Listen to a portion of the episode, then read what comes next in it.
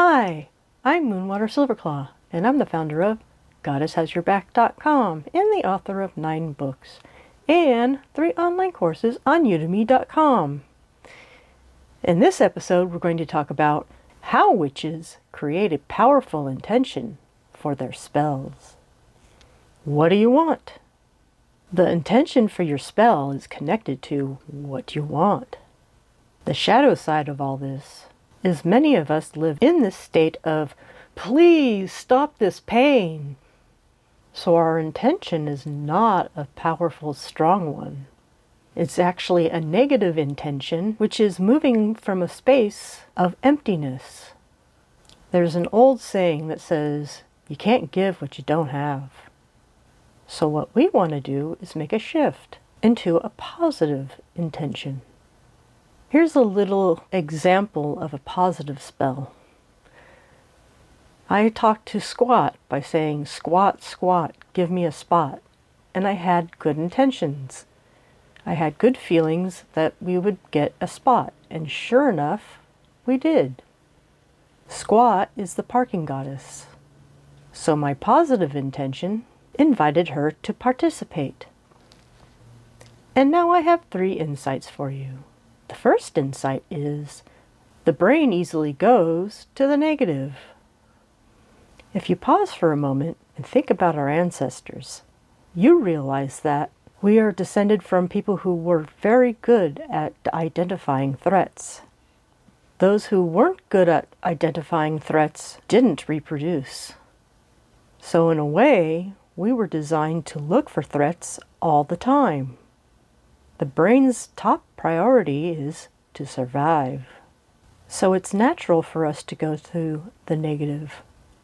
We need to pause and acknowledge the negative intention. Let's say you want a promotion at work. That sounds positive, but maybe it's about getting away from some negative person. So the shadow intention is really present. The solution is to get clear and direct your energy towards a positive intention.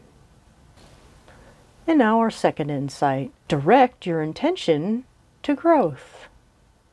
William Butler Yeats has a classic quote We are happy when we are growing. You'll notice that that doesn't say we are happy when we have no problems. It helps to shift and look at problems as opportunities to grow. Where do you need to grow? A friend of mine has had to grow in skills to handle toxic people. That is not something that he wanted. But he shifted his intention to growth. He went from merely surviving in a tough job to having a personal mission every day. His mission is to be kind, and handling toxic people is how he contains their toxicity. This means he can be kind to other people. So the point is direct your intention to growth. Growth empowers you. And now our third insight ask the goddess to elevate your intention. In The Charge of the Goddess, as written by Doreen Valiente, the goddess speaks My law is love unto all beings. And what is love? It's supporting all beings' growth.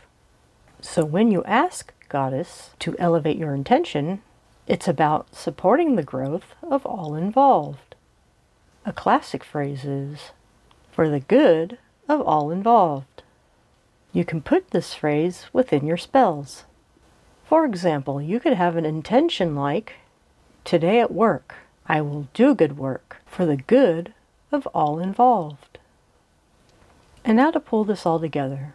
Our brain goes to the negative fast. It's a choice for us to direct our intention to growth. And we can ask Goddess to elevate our intention. This creates real power for our spells. And now I will summarize. The first insight is the brain easily goes to the negative. The second insight is direct your intention to growth. And number three, ask the goddess to elevate your intention. I'm Moonwater Silverclaw, and to go further and deeper, you can try one of my nine books. And for more information, you can go to my websites, goddesshasyourback.com and moonwatersilverclaw.com. I also have three courses on udemy.com. The first one is Goddess Style Weight Loss. The second one is Spiritual Solution for Depression Relief. And the third one is Beyond the Law of Attraction to Real Magic. May all these help your journey. Blessed be.